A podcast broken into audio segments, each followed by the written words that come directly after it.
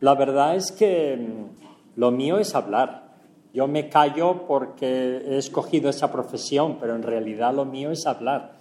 Mi padre me oía hablar de niño y hablaba yo tanto que mi padre me decía, Carlos, cállate.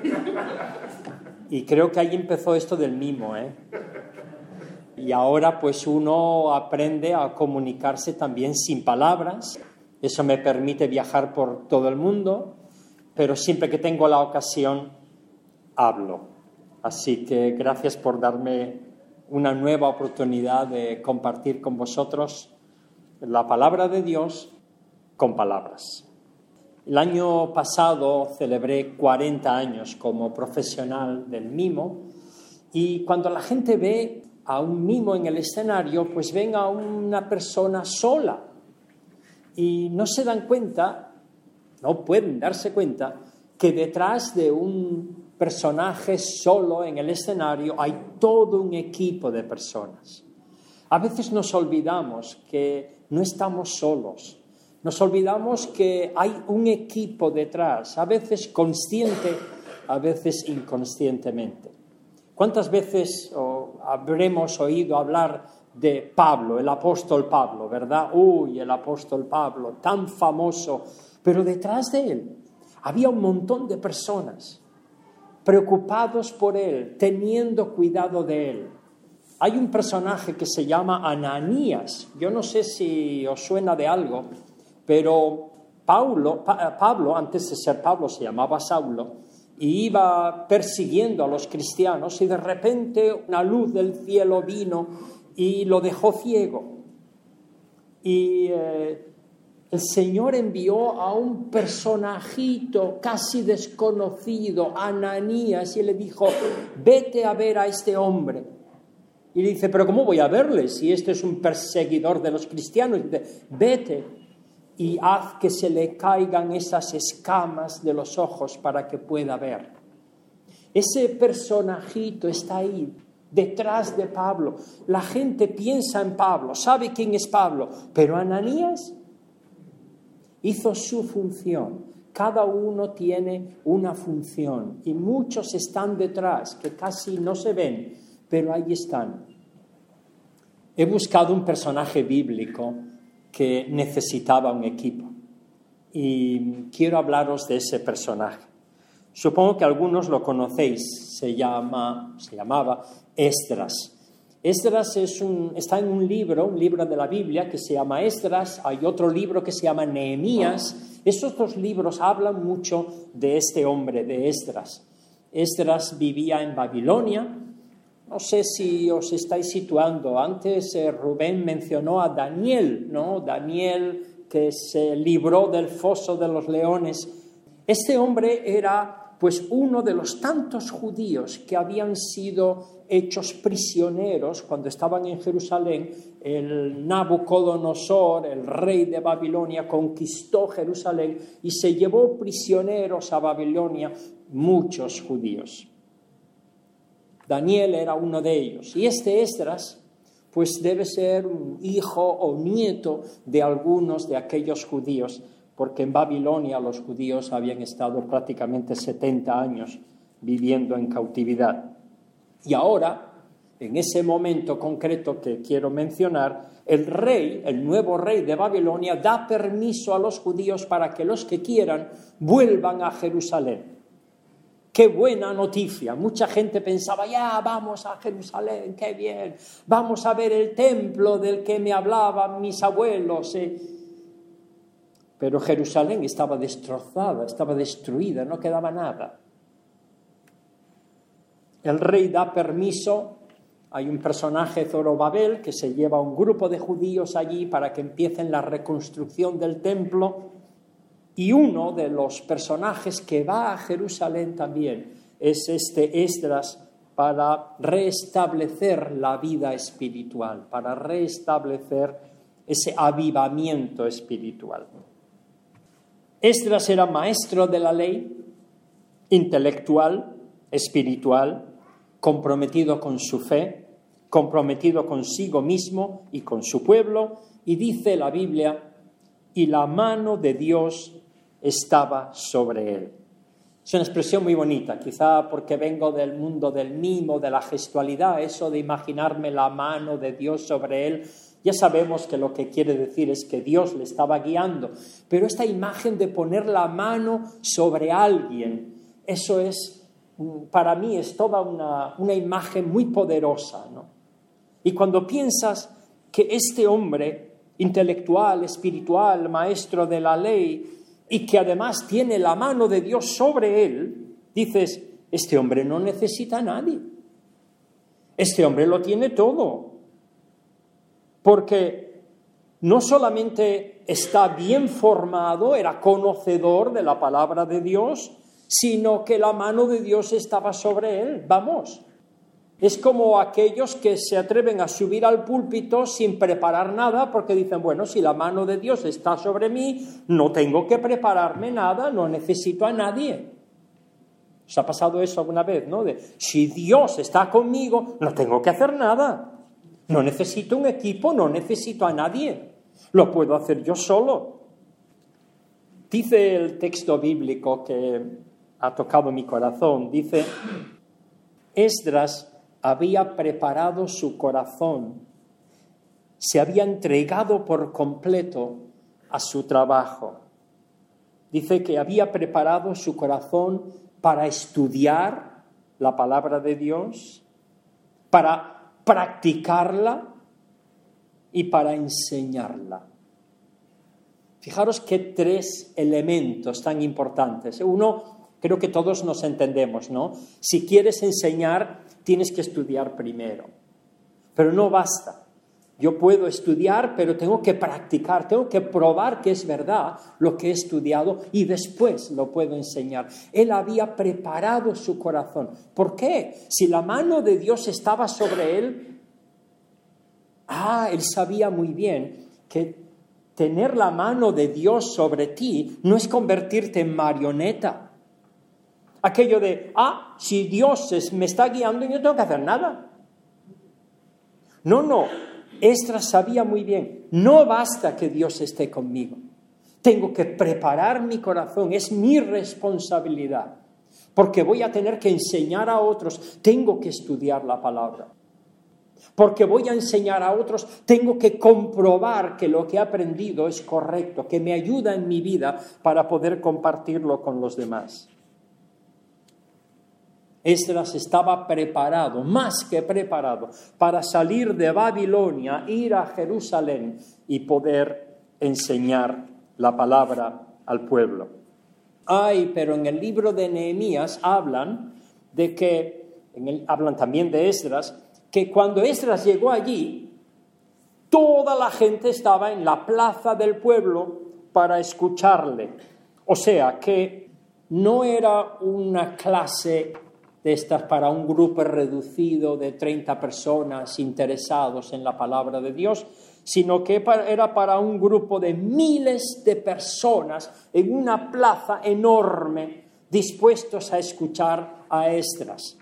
Yo estoy acostumbrado a actuar para un grupo pues, de 50, de 300 personas, no mucho más. Cuando me ponen delante de 15.000, tengo que cambiar la forma de trabajar. Son demasiadas gente y sobre todo para un mimo y además pequeño.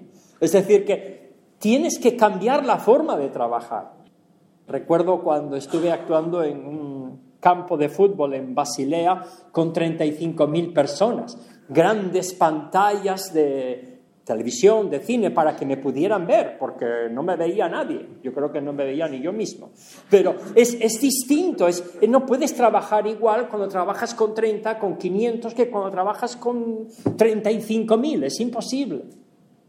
Yo no sé si Esdras estaba preparado para esto. Pero me imagino Esdras, el profesor, llegando, bueno, habrá allí 30, 40 personas interesados en mi clase y voy a hablarles y se dice que de Babilonia salieron 50.000 personas. No todos estaban en la plaza, ¿eh? Eh, porque había niños, se dice muy claro que había personas que no podían estar allí, bien porque eran muy mayores, porque estaban enfermos, porque eran niños y no entenderían nada, pero estaban allí miles de personas, no sabemos cuántas, pero para mí si había 35.000 ya puedo entender muy bien el miedo de Esdras. Esdras está allí, además lo pusieron en una tarima, en un escenario enorme para que todo el mundo le pudiera ver. No sé si era su sitio, pero Esdras sabía que necesitaba un equipo. Os invito realmente a que leáis, cuando tengáis tiempo, leed el libro de Esdras. Es una maravilla. El libro de Nehemías también, el libro de Daniel. Todos esos libros tienen que ver con la etapa del pueblo judío en Babilonia. En el escenario, en aquella tarima enorme donde estaba Esdras, había trece personas con él, seis a su derecha, siete a su izquierda tenía su equipo. Solo aquí, no, no, no, yo necesito mi equipo. Cuando actúo no tengo 13 personas conmigo, evidentemente, pero estaban allí. Uno de los comentarios que encontré es que aquellas 13 personas al lado de Estras, lo que estaban era corroborando lo que decía Estras. Estaban diciendo al pueblo, podéis escucharle, nos hemos asegurado que este Estras sabe de lo que está hablando. Podemos confiar en él. Trece personas confirmando que Esdras estaba capacitado. Hay la importancia de un equipo. Esdras estaba más que preparado, no necesitaba a nadie, pero hay situaciones en las que sí necesitas que un equipo corrobore que lo que estás haciendo, que lo que estás diciendo es correcto. Había muchos más equipos, pero este es el que más se ve, estaba en el escenario. Tenéis que imaginaros la situación. Esdras hablaba en hebreo, estaba hablando en, el idioma judío, el idioma hebreo. Pero la gente que había salido de Babilonia, muchos de ellos ya habían olvidado el hebreo, hablaban más el idioma caldeo, el idioma de Babilonia. Mucha gente no entendía lo que Esdras estaba diciendo. Así que había todo un equipo de personas repartidos entre la gente, haciendo de intérpretes. Estaban traduciendo lo que Esdras estaba diciendo en el idioma de aquella gente para que todos pudieran entender. Esdras no lo podía hacer solo, tenía todo un equipo allí. Menos mal que cuando hago mimo no necesito traductor pero a veces cuando tengo que dar una conferencia, pues siempre me ponen un traductor. Y lo que me gusta de mis traductores, que son siempre los míos, es que no traducen lo que digo, traducen lo que quiero decir. Esto es lo bueno de un traductor, ¿no? Y entonces me fío de los traductores, me fío de los intérpretes. Una señora una vez quiso ofrecerse como intérprete, como traductora, y me dice, yo también le puedo traducir. Digo, uy, con este acento malo. Pero bueno, vamos a ver si usted me entiende bien lo que voy a decir. Sí, sí, sí, yo entiendo muy bien español. Y le dije, mire, es que yo voy a hablar del el parecido que hay entre un mimo y un bufón de los del reino en la época medieval. ¿Sabéis lo que eran los bufones, no? Aquellos clowns, vamos a llamar así, que entretenían al rey diciéndole la verdad que no quería escuchar. Bueno, pues eran los bufones. Y yo le dije, señora, ¿sabe usted lo que es un bufón? Y me dijo ella, ¿un bufón? Claro, es donde se ponen las cartas. Menos mal que no me tradujo aquella señora. Pero bueno, eh, entendéis que traducir a Esdras no era fácil. Había que interpretar para que aquella gente entendiera lo que Esdras estaba diciendo. Pero había otro equipo. Y dice la Biblia que había un equipo que hacían entender al pueblo la ley. Unos lo que daban era traducir o interpretar y otros eran los que ponían el sentido. Dice, ¿tan mal hablaba Esdras que la gente no le entendía?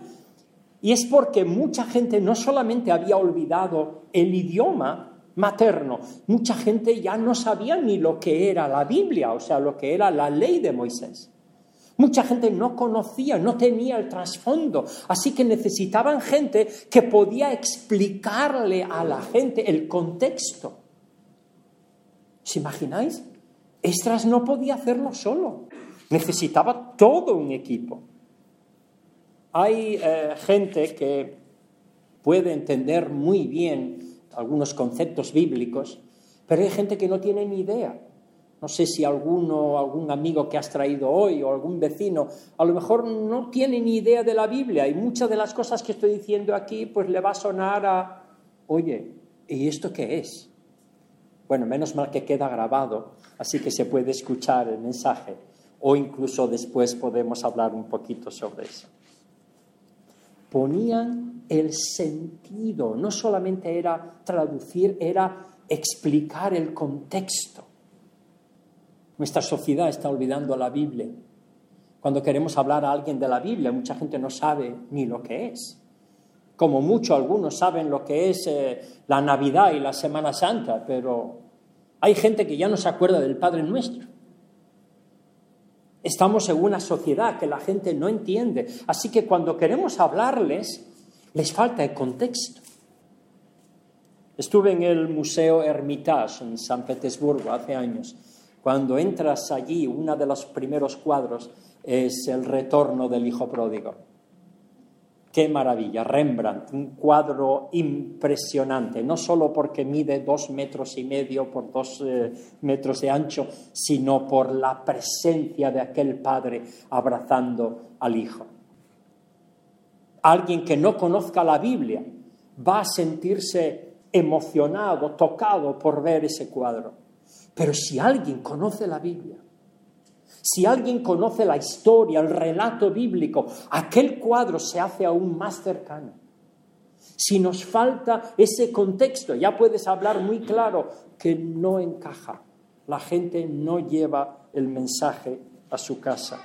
Me pasa a mí cuando quiero hacer la típica máquina de escribir. ¿Os acordáis de la máquina de escribir? Si os acordáis, es que ya sois un poco mayores. ¿eh? eh sabes que hago la máquina de escribir y pasas el carro, ¿no? Ah, yo todavía lo hago en unas piezas de mimo, ¿no? Clic, clic. Y muchas veces oigo a un niño decirle a su padre, papá, papá, ¿por qué ese señor le está pegando al ordenador? ¿Sabéis? Eh, el niño no sabe lo que es una máquina de escribir. Hay cosas que para nosotros está muy clara pero para otros no. Por muy bien que yo haga la máquina de escribir, si la gente no la reconoce, no sirve de nada. Recuerdo una vez una niña diciéndole al padre lo mismo, mamá, papá, papá, ¿qué está haciendo este señor? Y el padre le dijo, no, es una máquina de escribir. Dice, ¿y qué es una máquina de escribir? Dice, mira, cuando vayamos a casa después de la actuación, vamos a ir a casa del abuelo, que él todavía tiene una allí. Aquel gesto de la máquina de escribir, que sonaba muy antiguo, estaba uniendo tres generaciones. Necesitas a alguien que le diga a la niña, no, esto es una máquina de escribir. Esdras necesitaba gente que decía, no, esto lo escribió Moisés, no, esto es porque los, eh, el pueblo judío salió de Egipto. Es, necesitan el contexto. Esdras no lo podía hacer todo a pesar de ser maestro intelectual, espiritual, y la mano de Dios estaba sobre él. Pero un equipo, la clave de un equipo es la honestidad. Cuando, cuando nos creemos que somos los mejores del mundo, el equipo tiene que venir y decir, baja de las nubes vuelve a poner los pies en el suelo. Ese es el trabajo de un equipo también. Y también, al revés, cuando uno está decaído, cuando uno está desmotivado, cuando uno sufre una enfermedad, cuando tiene dolor, cuando tiene pena en el alma, cuando las dudas le aplastan y se queda hundido necesitas un equipo que te diga, eh, levántate. Estras lo tenía todo, pero fijaros lo que dice este texto. fueron a Esdras y le dijeron, Esdras, levántate. El hombre estaba decaído, lo tenía todo, pero no era capaz de levantarse, estaba hundido emocionalmente. Y le dicen, levántate, Esdras, porque esta es tu obligación. Qué bueno. Cuando se nos, se nos olvida que lo que estamos haciendo es nuestra obligación. No es solamente algo que hacemos porque, mira, como no sé qué hacer. No, es mi obligación. Y dice, levántate porque esta es tu obligación y nosotros estaremos contigo. Esfuérzate y ponte a trabajar. La vida de Esdras es mucho más larga, se puede leer mucho más sobre él, pero estos momentos a mí me han servido para entender que nadie está solo, todos necesitamos un equipo de una manera o de otra. Es muy fácil pensar que Dios pondrá la mano sobre quienes quiera Él. Y pienso, ¿y si no me escoge a mí? ¿Y si Dios no pone su mano sobre mí? Pues permitidme que os diga que esto no funciona así. Dios no pone la mano sobre nadie. Creo más bien que Dios pone la mano a una altura y dice, ¿quién se quiere poner debajo? No es, te escojo yo y haces lo que te digo, es, ¿quieres? ¿Quieres ponerte bajo la mano de Dios para que te guíe? las dijo que sí. Y estoy seguro que su equipo también. ¿Y yo? ¿Y tú? Esta es la decisión más importante de nuestra vida. Quizá por eso el apóstol Pedro escribió, humillaos bajo la poderosa mano de Dios para que Él os exalte cuando fuere tiempo. Ponernos bajo la poderosa mano de Dios es saber que podemos contar con el Padre, el Hijo y el Espíritu Santo. Ay, ay, ay, ese es el equipo por excelencia. Tener al Padre, al Hijo y al Espíritu Santo con nosotros. Y me atrevería a parafrasear aquel versículo cuando dice, buscad primeramente el equipo divino y todos los demás equipos humanos os serán añadidos. Que Dios os bendiga.